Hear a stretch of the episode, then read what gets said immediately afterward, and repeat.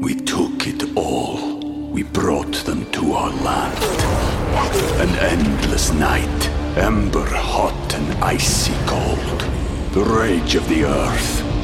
We made this curse. Carved it in the blood on our backs. We did not see. We could not, but she did. And in the end, What will I become? Senua's Saga. Hellblade 2. Play it now with Game Pass. When you need mealtime inspiration, it's worth shopping Kroger, where you'll find over 30,000 mouthwatering choices that excite your inner foodie. And no matter what tasty choice you make, you'll enjoy our everyday low prices, plus extra ways to save, like digital coupons worth over $600 each week. You can also save up to $1 off per gallon at the pump with fuel points. More savings and more inspiring flavors make shopping Kroger worth it every time. Kroger, fresh for everyone. Fuel restrictions apply. Ryan Reynolds here from Mint Mobile. With the price of just about everything going up during inflation, we thought we'd bring our prices down. So to help us, we brought in a reverse auctioneer, which is apparently a thing. Mint Mobile unlimited premium wireless. Ready to get 30, 30, bit to get 30, bit to get 20, 20, 20, bit to get 20, 20, bit to get 15, 15, 15, 15 just 15 bucks a month. So, Give it a try at mintmobile.com slash switch.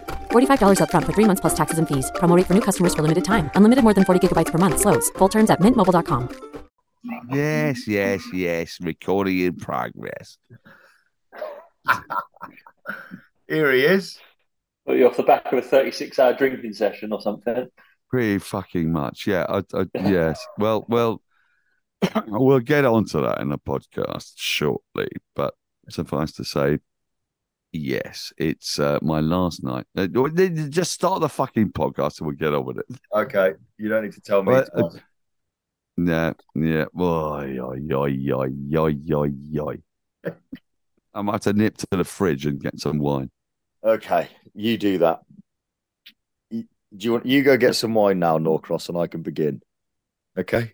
Look how long it's taking for him to get up. it's oh, it's, it's like fucking easy, all right. it's like a tortoise on his back.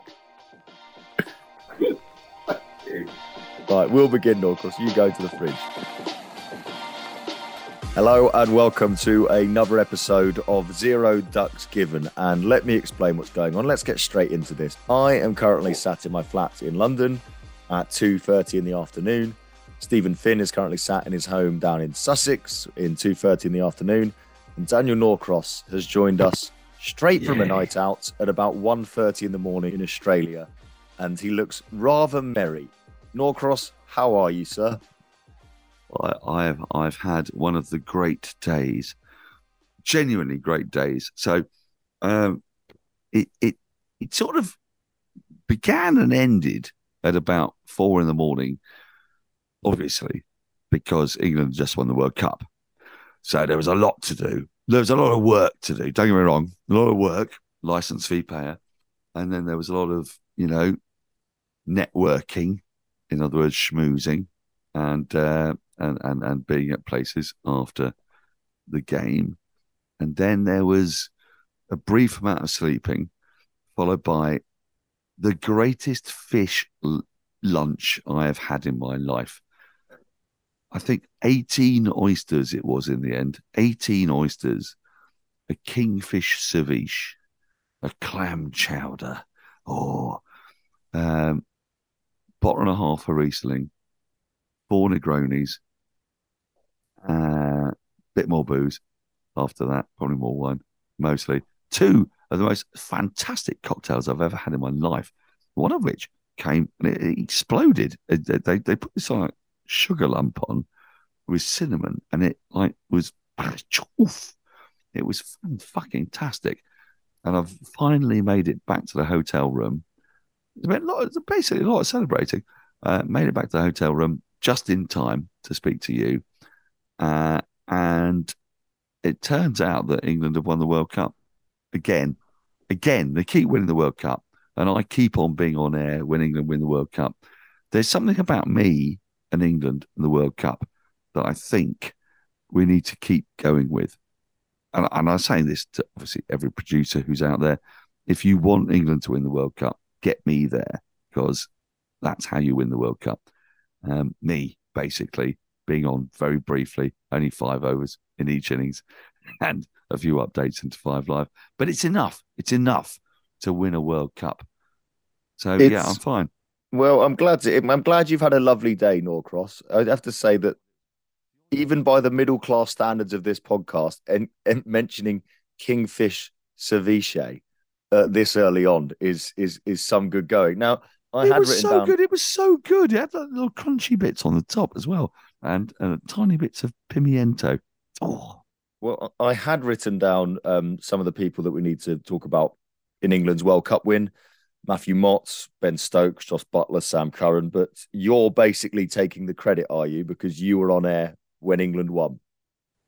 yeah. I mean, I think if you look back to all the other previous England World Cup finals, that and, and we could go all the way back to 1979, which was a disaster. Uh, taking way too long at the top of the order with Boycott.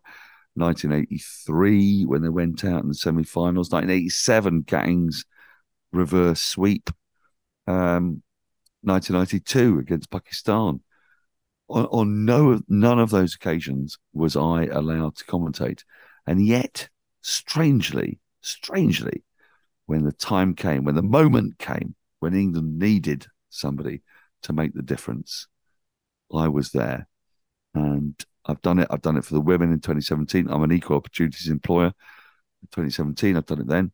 Did it in 2019. I've done it again in 2022. And look, um, I'm not sure if I would accept an OBE. I feel a little bit strange about the honour system and you know the royal family and all that kind of thing. But if it came to me, I would think long and hard about it. Well, that's a great. Well, if Charles is listening, if King Charles is listening, and I, I'm sure he's a big fan of the podcast, I'm sure it's it's good for him to know that you are at least open to a discussion, and I think that's important. Oh, and oh, speaking oh, of Ethel, Ethel, OBEs, and her ass. there, There it it is. is. There it is. There it is. Um, so there we go. I mean, if Ethel doesn't get a damehood, then really the whole system's broken. It really is. I, I, in fact, honestly, if it was if it was if it was me and Ethel, Mm. I would accept it. Yeah. I think Right. if it was me on my own, not so much. But Got you know, you. if if Ethel could come with me, I would take her there. I would show her to. Uh, oh, it probably wouldn't be King Charles. They'd give me. Is Princess Margaret dead? She probably is.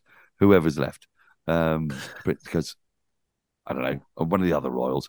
If if it was them there, I would I would accept on on Ethel's behalf. Well, you are Uh, allowed oh, to take she's three people with you. You're allowed to take three. I know this because, of course, my father has an OBE, and he Yeah. took my mum, his dad, and his eldest, my sister Helen. So you could take me, Finney, and Oh. Ethel if you get the OBE, which would be, you know, what a, what a what a day trip to London that would be for the for the four of us.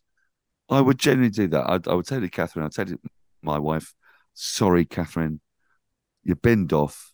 It's Toby, it's Finney, and it's a cat I've never met. But in a year and a half's time, I, but I know her. I know every inch of her better than I know the back of my own hand. correct.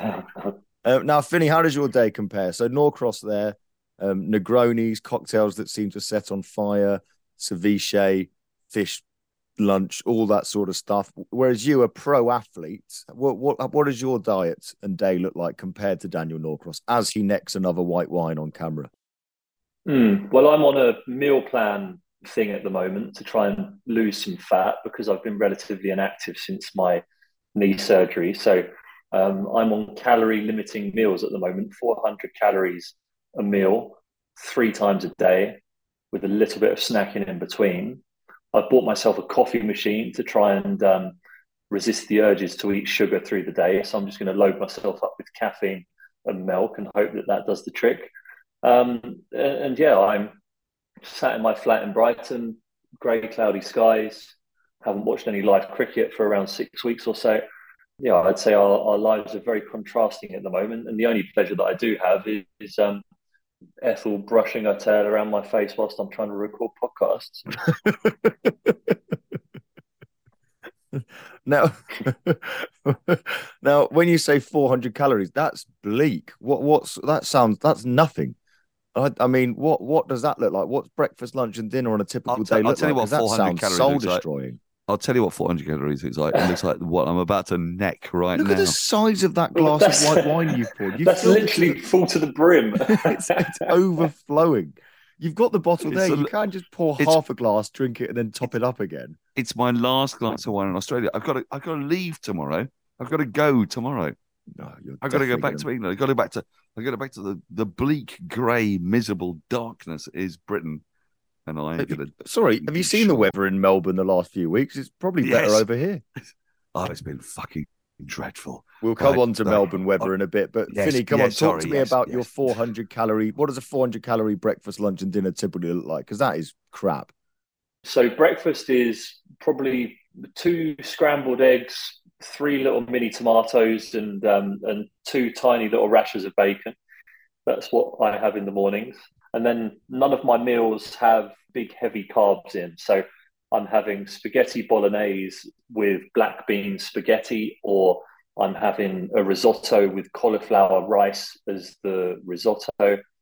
I've just had fusilli that's made out of in fact, I couldn't tell you what it's made out of, but it's made out of um, it's made out of something completely strange that's got no calories in it. Yeah, so I'm trying my hardest to to not put on weight because at 33, when you're not allowed to run yet because of your knee, you've got to be that little bit more careful. Can I just ask you a question? Can I just ask you a question? Why? Right? What are you doing this for? Is it is it so that you can get Sussex up to fifth in the second division next year? Well, that would be a good start, wouldn't it? Because you want to be in that top half of the second division so that you're not languishing in Division Three the year after when all those new rules come in. That's very much an aim of us as a club. But yeah, when you've had knee surgery, you don't want to be lugging extra weight around on your knee. So, so yeah, it's partly designed to to help me lose a little bit of timber, let's say. It's lucky that Norcross doesn't do sort of motivational speaking for sportsmen when you're gruelingly eating 400 calories a meal and trying to, you know, be on the mend after major knee surgery. And Norcross is there going, but why? What? So you can finish fifth? it's not exactly Al Pacino speech at the end of any given Sunday, is it? Bloody hell. Now, Norcross, whilst we've got you here pissed and with a glass of wine, that actually lends itself quite nicely to something else I needed to talk to you about. So we got a tweet from a listener called Ian, who said, My highlight so far of the World Cup was Daniel Norcross crawling across the floor of a rooftop bar in Melbourne to take possession of two glasses of wine whilst the podcast is in full flow. And he's tagged us in it. Uh, Norcross, do you care to explain what that's all about? Yes. Well, yes. Okay. So, um, you may be familiar with the Final Word podcast. I mean, it's not as popular a podcast as ours, as it turns out, but um, it it it goes down quite well in Australia and when in Rome, do as Romans do. So, uh, Adam Collins and Geoff Lemon, who are two very fine men, were doing a live podcast on a hilltop, hilltop, rooftop, rooftop bar in Melbourne. It was very lovely. And the thing was that they were filming it, and it became clear to me that they wanted suddenly, because that's the way Adam Collins and Geoff Lemon work, that they want me to speak. And I can't speak, obviously, if I've not got a drink in my hand. So I sent a guy called Cameron Ponsonby. I, I know it's the funniest name you've ever heard in your entire life. Cameron Ponsonby. He's a very good writer, by the way, incidentally. Very, very, very fine man. I asked him to go and collect for me two glasses of wine because in Australia, you're not allowed to have a large glass of wine. You've got to have two small glasses of wine if you want a large glass of wine. So he brought me two glasses of wine, but he was on the wrong side of the camera. So in order to reach my glasses of wine, I had to limbo, which I think I did with incredible grace and elegance, if you don't mind me saying so, under the camera, although it turned out not so much, to reach the two glasses of wine and then to get them so that I could drink them, so that I could then talk when asked.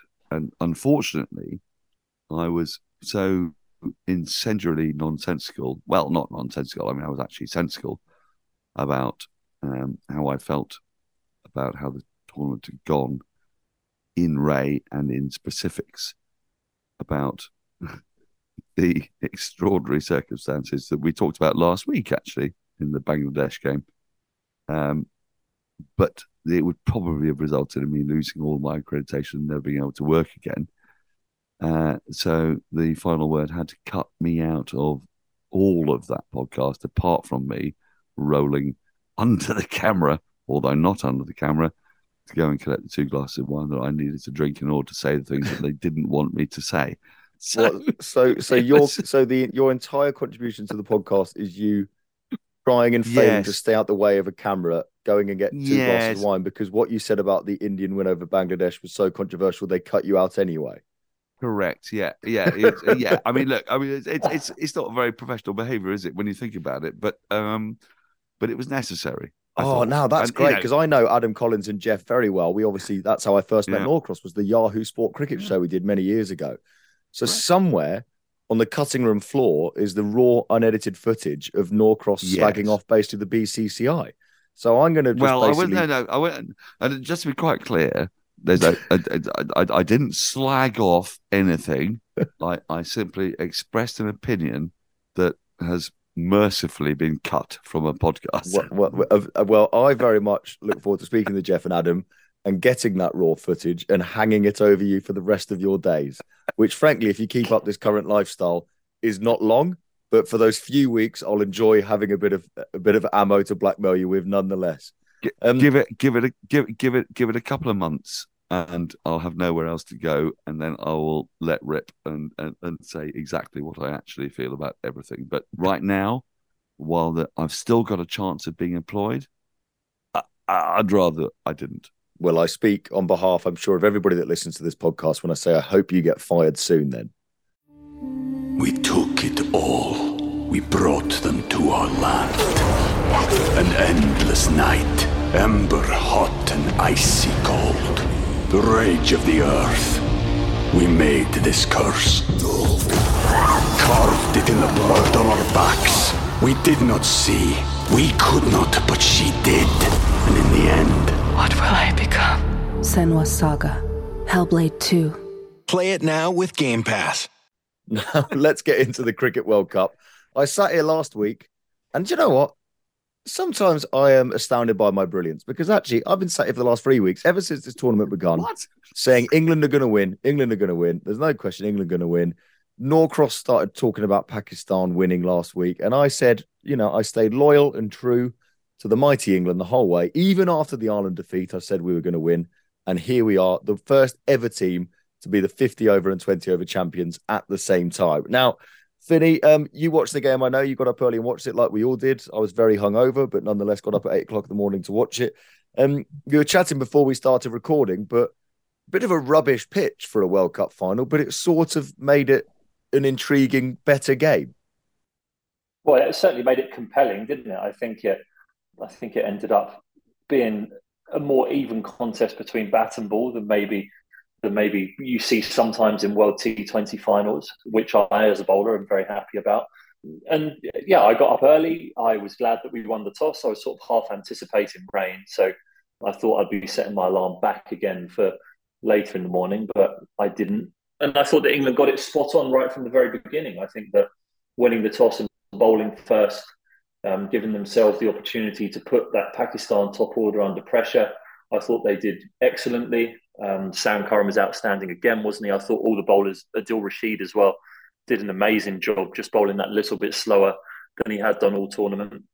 Um, and then you just felt as though England were in control of the run chase, but the wicket did mean that had Shaheen Afridi not got injured when he did, those last four or five overs, um, or three or four overs, sorry, um, of which he would have bowled two, could have been a really, really interesting end. But as soon as Iftikhar Ahmed came on and England decided that that was their opportunity, those five balls, that's where they won the World Cup, I think. Uh, absolutely, that, that's absolutely what happened. It's it's extraordinary. I mean, that game was played on a pitch that was so much fun, so much fun. It wasn't like Adelaide. I mean, Adelaide was basically India didn't know what to do, um, played an IPL game, and then got absolutely hammered because England knew what to do on a road. They had, they played an they had an IPL team. They had Arshdeep Singh bowling as if they were playing in India. They had Ahmed Shami bowling. They had Matt. They had bloody Ashwin a, a, an off spinner bowling in Australia against two right handers. I mean, ut- utterly absurd. And then you go to the MCG, that pitch, as Shane Watson said to me, the cura- he said the curators here, they, they're not as good as they are at Adelaide. I, I disagree. I think they were fantastic. They created a really sporting, fascinating pitch. Naseem Shah beat the bat, ball after ball after ball. It was scintillating cricket to watch, actually. When you were there and you and you saw what was going on, you saw the spin. You saw Adil Rashid bowling a bloody maiden, a wicket maiden with his third over because he completely bamboozled Iftikhar because the ball was just turning off that pitch. It was a magnificent pitch for T20. It's just it wasn't a 200 pitch. It was it was actually about a 140, 150 pitch. And it and Pakistan got to about nearly the right score, but not quite the right score. And had it not been for Shaheen Shah going down, I think that would have been a really tight finish. It was a brilliant game of cricket, actually, until that moment, until until that happened, and then it became brilliant in another way because England switched on instantly. They saw the moment, they saw that Pakistan was screwed, and they went after him. And they went after Iftikhar, the four, the six, the risks that they took. And England are just really good at that. They're very good at understanding how T20 cricket works. They're really good at knowing what the moment is to attack. And that that's why they won the World Cup. When you look at the other teams in this World Cup, they didn't do that. You know, India have not worked out when you should attack. South Africa didn't know when they should attack. No, the Pakistan didn't actually, quite frankly, and England did, and that was the difference between them and everyone else. Yeah, but I also think that when you look at the semi and then you look at the final, I think Jos Buttler opening the batting as captain was such a crucial thing throughout the tournament because he is the one who set the tone at the top of the order. I think previously, when I've played in World Cups, you go out there and people scratch around for the first couple of overs trying to get into the game. I thought Pakistan did that. India certainly did that and got so far behind the eight ball that even Hardik Pandya batting amazingly at the back end of that innings couldn't drag them to a competitive total. And Pakistan fell into the same trap. I felt I felt as though Pakistan left too much to the back end, and when it didn't happen for them and they kept losing wickets, that's what stuffed them up. Whereas England, the way that Jos Buttler went out and that semi final hit three boundaries in the first over, in the final, he goes and asserts himself on on their best bowlers. He clips it through mid wicket, first ball for three. I think that that sets such a tone for the rest of the team to be calm around him. Um, and then you look at the way Ben Stokes played as well, soaked up pressure. Um, and then as soon as they capitalised, or as soon as they realised that there was a moment to take advantage, I think they hit four boundaries in six balls, and the game was dead before Pakistan knew it. We were just talking before we started recording about nothing summed up that game more than that ridiculous over between Shah and Buttler, where he beat him all ends up five times. But in between it all, Buttler played the most audacious ramp shot way over the deep fine leg boundary for six. And that pretty much summed up the pitch and the game and how good Jos Buttler is as well. And, and, there were five wides in it as well. So Yeah. don't forget it, that that over went for eleven, and yet when you were commentating it, when you were watching it, there was it, the the ball was beating the bat time after time after time, and, and Ravi Parr on commentary was really acute on this. That in those first three four overs, Pakistan went too full. They, they, they were so excited by the, the prospect of swing that they just went too full. When they went back of a length, the moment they went back of a length, they got Jos Buttler out. That was, and they were in it at 45 for three. They were in it. When they got Jos Buttler out at 45 for three, they were in it. And, and that was a really dangerous moment. And then Stokes came and I mean, he was in already at that point. But what he did was he, he, essentially managed the chase. He, he looked at the score. It was at 6.27 and over at that point, and he managed what that was. Whereas Buttler was going to keep going. He was going to go hard. England go hard. They like like to go hard.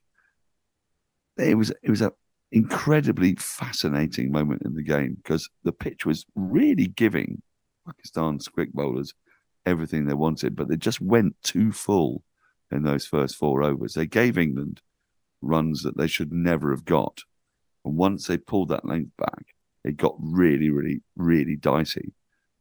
And it was a moment that Shaheen Shah Afridi went off that just changed the game completely. I mean, we we were in for a real nail biter. And I oh. don't know, I don't quite know what it was that did it. He took the catch, didn't he?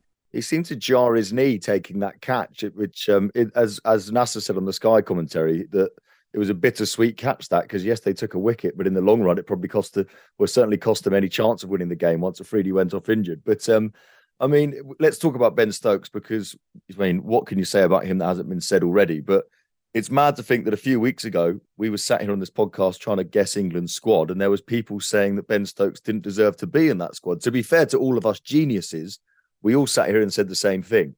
You want Ben Stokes in your squad in a World Cup. And he proved it with that innings against Sri Lanka at the end of the group stages. And then he proved it in the final because that's why you want Ben Stokes in the side because no man rises to the big occasion quite like him. He's now had one Superman innings. Well, he's had lots of Superman innings, but three iconic Superman innings in every format of the game now with a T20, a 50 over, and a test innings, obviously at Headingley. Um, but Finney, I mean, it's very, we almost take it for granted the way that he chases these totals, but he's so calm. His strike rate was down in the 60s at one point, and yet when it was all said and done, he basically went at the perfect rate for the run chase when when the game was finished. And it's very easy to go, oh, Afridi got off injured, so Iftikhar came on and bowled, so therefore England attacked. But we say that from the sofa, hung over at 10:30 in the morning. Ben Stokes has that presence of mind and that clarity of thought out there in the middle, and then the skill and the balls to actually put it into action as well. And, and on a pitch where nobody was timing the ball, he saw that the ch- the time was now to attack Iftikhar, and then biffed him over his head for six, and and and then for four back to back balls, and then suddenly the game turned around. I mean, he's just he just seems to be so calm when everyone else seems to be losing their minds. Well, yeah, I think there's a number of reasons for that. I think you also have to remember the times that he's failed in big moments because I think that those do shape your decisions in pressure moments when when you get to them later in your career. You look at those um, four sixes that Carlos Brathwaite hit him for in the 2016 final, and I think he says a number of times that he wishes that he had just taken a moment and taken a breath and given himself the opportunity to reassess the plan. And I think that having those experiences, I think, helps you when you're later on down the road. That's why I think that actually the way that Harry Brook played, how frenetic he looked, and how he looked as though he put himself under a, a little bit of pressure. I think that that will stand him in good stead when it comes to being in pressure situations later on in his career as well, because he'll be able to use that bank of knowledge. So Ben Stokes is an expert and wants those moments. That's the first and foremost thing. But I think the second most important thing is the fact that he's had bad experiences before and has learned from them, and that I think truly makes a great cricketer. Um, there was beautiful scenes at the end when everybody went charging on towards Ben Stokes. That's one thing you only get in 2020 because everyone's in the dugout. I love that run from the dugout to the pitch, which you don't get in test matches and 50 over games. They have to all just celebrate in the changing room before they get their chance. But Finney, you've been in obviously a lot of test series winning changing rooms, including Ashes series uh, winning changing rooms. You've been in Middlesex County Championship changing rooms that must be what what it's when when we talk about you eating your horrible 400 calorie breakfast lunch and dinner and norcross is asking you why those are the moments why right? Though i mean it must be just the next five minutes when you've just won say an ashes series in the changing room must be the best feeling in the world. Yeah it is. I think also you sit there and you look around. They had their families there as well didn't they? So a lot of um, children on the outfield with their partners and and it's a moment to share the memories with the people that you love. And I think those are the things that you remember when you get off the field. Like, yes, you're, you're so concentrated and so focused on the task at hand because ultimately it's your job whilst you're out there on the pitch. But then when you're allowed to let your guard down and relax, that's when you really make the memories that you remember. So going on the outfield and having a beer, sat down in a circle, discussing the tournament. And we've done that a number of times when we've won Ashes and you go and you sit and you share those moments and memories and that gives you an opportunity to reflect, those are really the things that you remember because sometimes the game can just be an absolute blur of concentration. Um, but yeah, when you're sat in the dressing room in the corner in your cycling shorts, arm in arm with your mate having a beer, those are the things that you remember. One of the loveliest things at the end of the game, because we obviously, when, when we finish the game, we got to do shitloads of wrap up, you know, and it goes on for bloody ever. You've got World Service to do, you got Five Live, you've got God knows who else to do. And when you finish it, you see those families out there, you see their kids out there.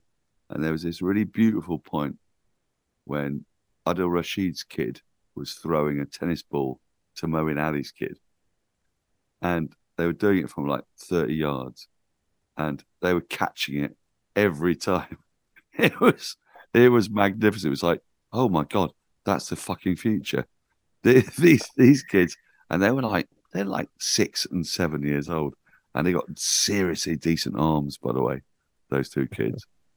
And when and you see like the the wives run on, and they're and they're out there on the outfield, they're bringing their babies on there, and it's it's when everyone's gone, when the entire crowd has gone, the the beauty of it, the magic of it, that you know you've just won the World Cup, you've won the World Cup, and you're not just won the World Cup, you you your World Cup and the other World Cup.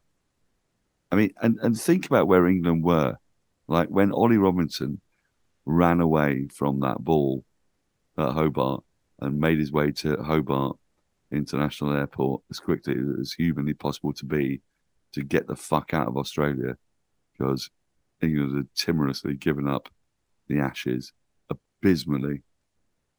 And we are now looking 10 months later. They won six test matches out of seven under Ben Stokes' captaincy. They've won the 20 over World Cup. They are probably the dominant team in world cricket. Who would have thought that? Who would have possibly thought that 10 months ago? It's been, they were, it's they been, were, they were, they were a shambolic wreck of a team. And now they're not that at all. They are the sort of New Zealand of now.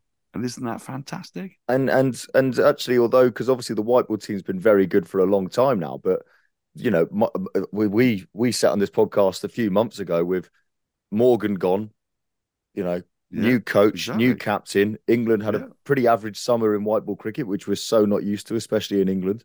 And it was a bit like, oh, maybe that Morgan era has sort of come to an end, but hey, wasn't it fun while it lasted?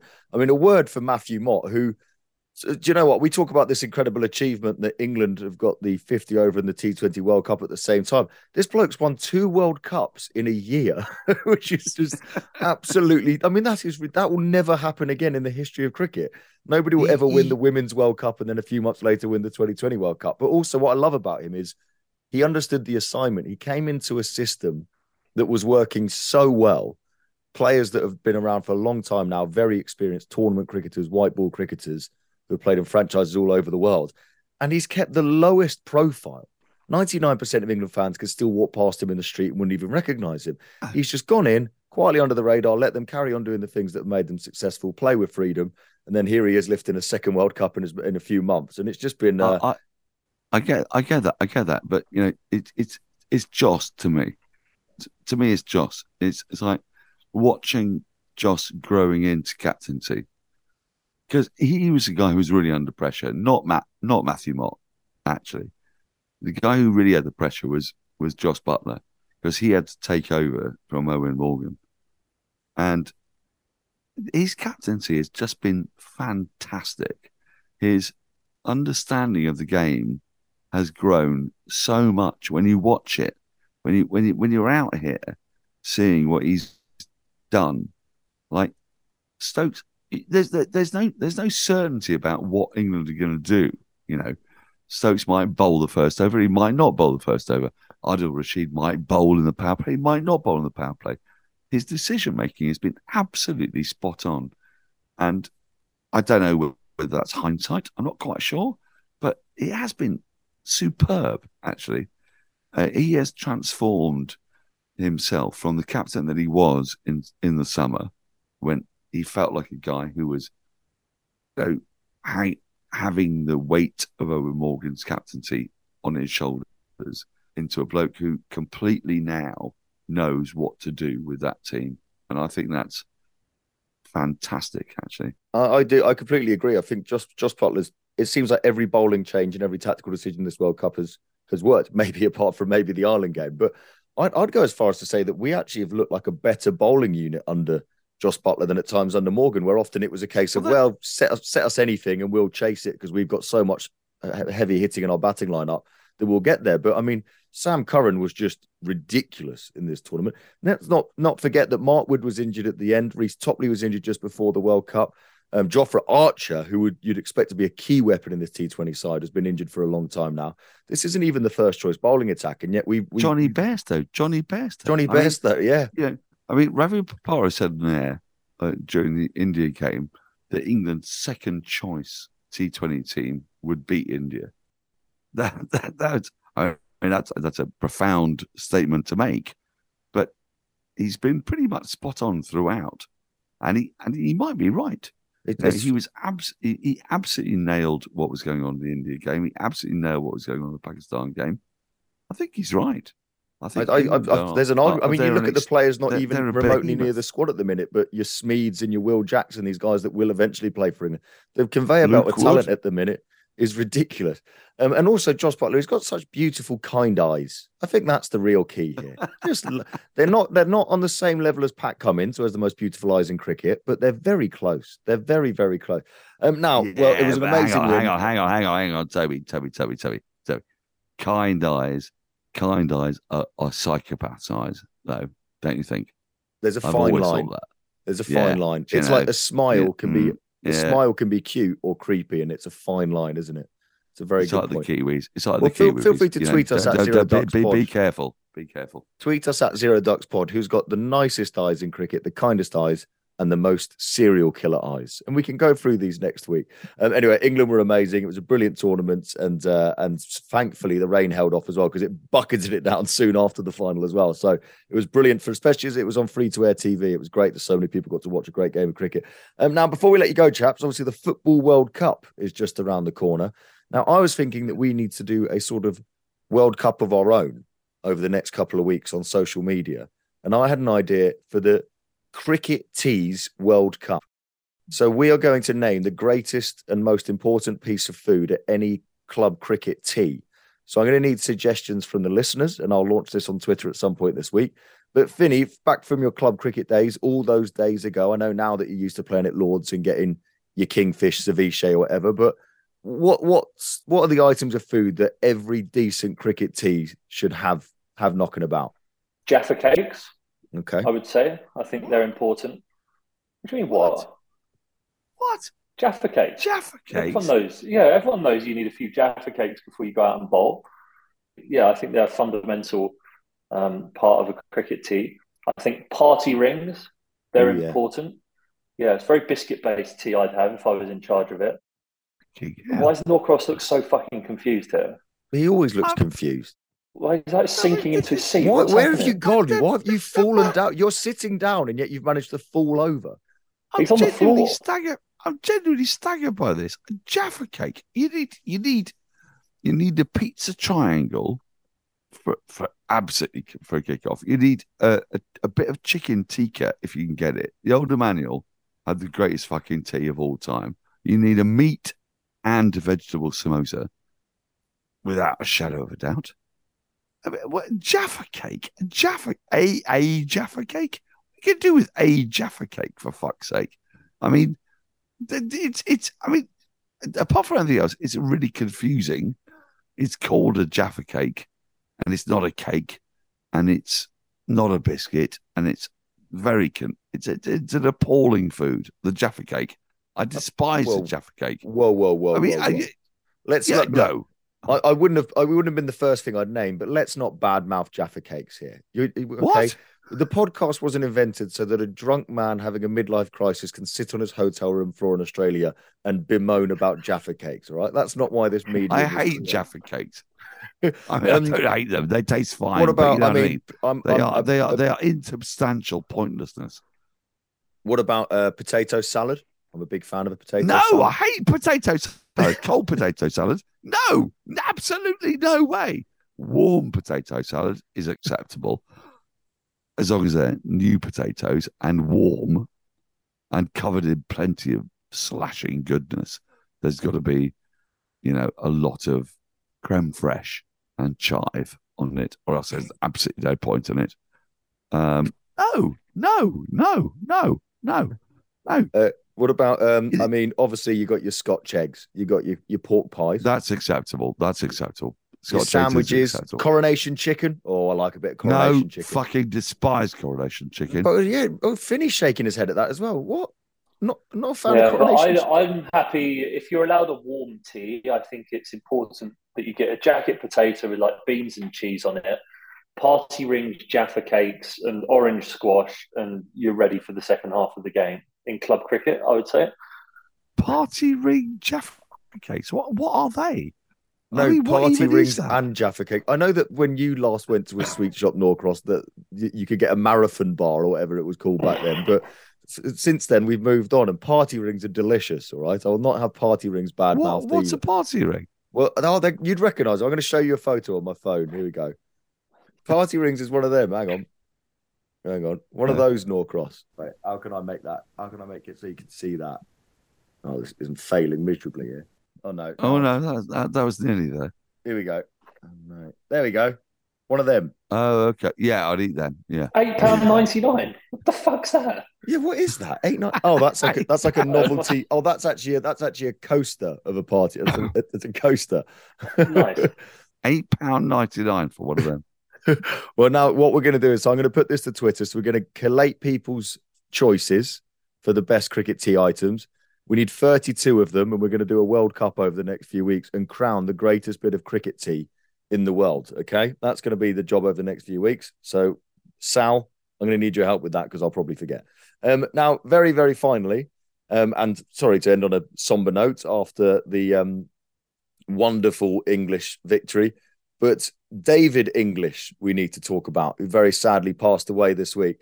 Uh, Finney, do you know what? I typed in David English onto Google when the sad news came out, and the second picture on Google was you with your arm around David English. And look at Steven Finn in this photo. He's got a Yeah, very low cut yeah. t shirt. He's got a, a some sort of windswept hairdo that, even by your standards, is is is ropey, and a nice sort of knitted cardigan number that you seem to be wearing. Um, but David English, what what did he mean to you, mate? And just to to so many cricketers, basically the squad that's just won the World Cup. I'm sure most of them would have been impacted by David English at some point. Yeah, I mean, look, first of all, he's a very, very charismatic, an amazing man to spend time with.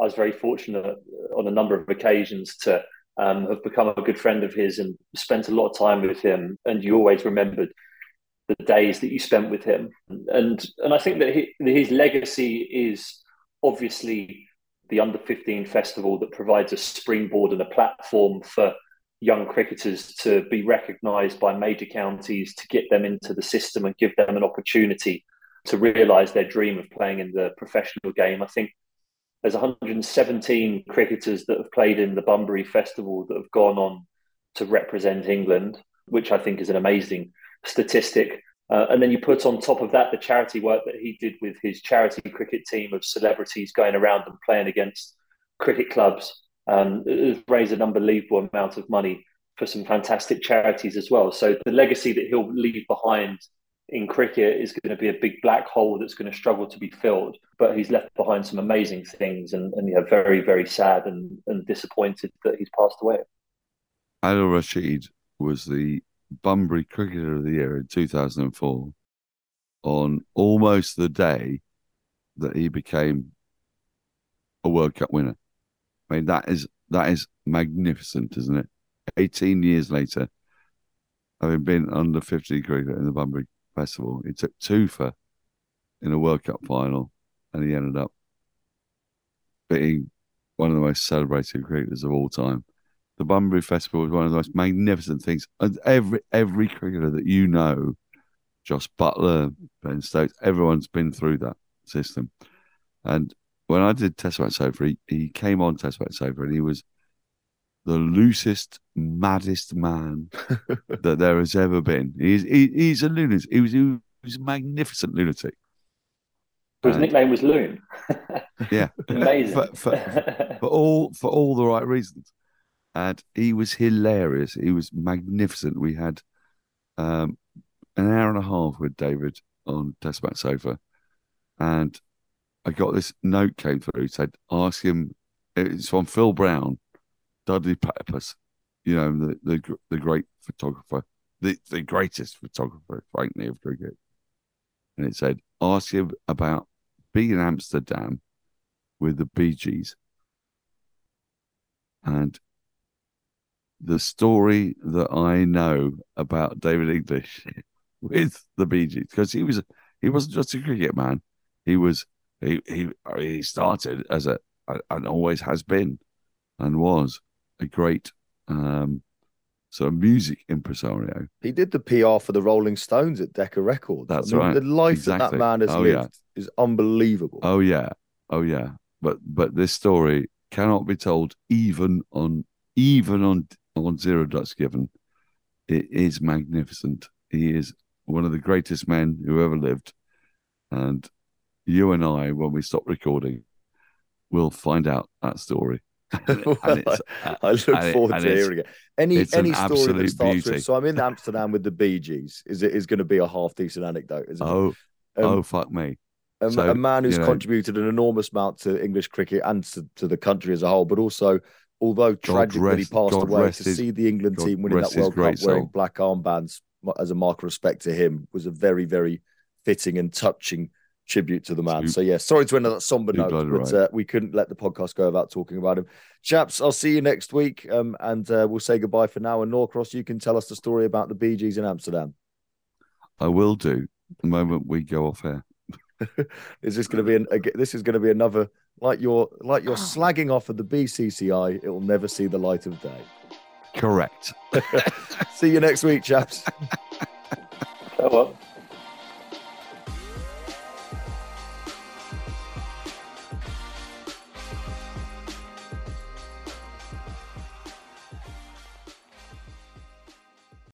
Sports Social Podcast Network. Okay, round two. Name something that's not boring. A laundry? Ooh, a book club. Computer solitaire, huh? Ah, sorry, we were looking for Chumba Casino. That's right. ChumbaCasino.com has over 100 casino style games. Join today and play for free for your chance to redeem some serious prizes. ChumbaCasino.com. No purchase necessary. Where prohibited by law. 18 plus terms and conditions apply. See website for details.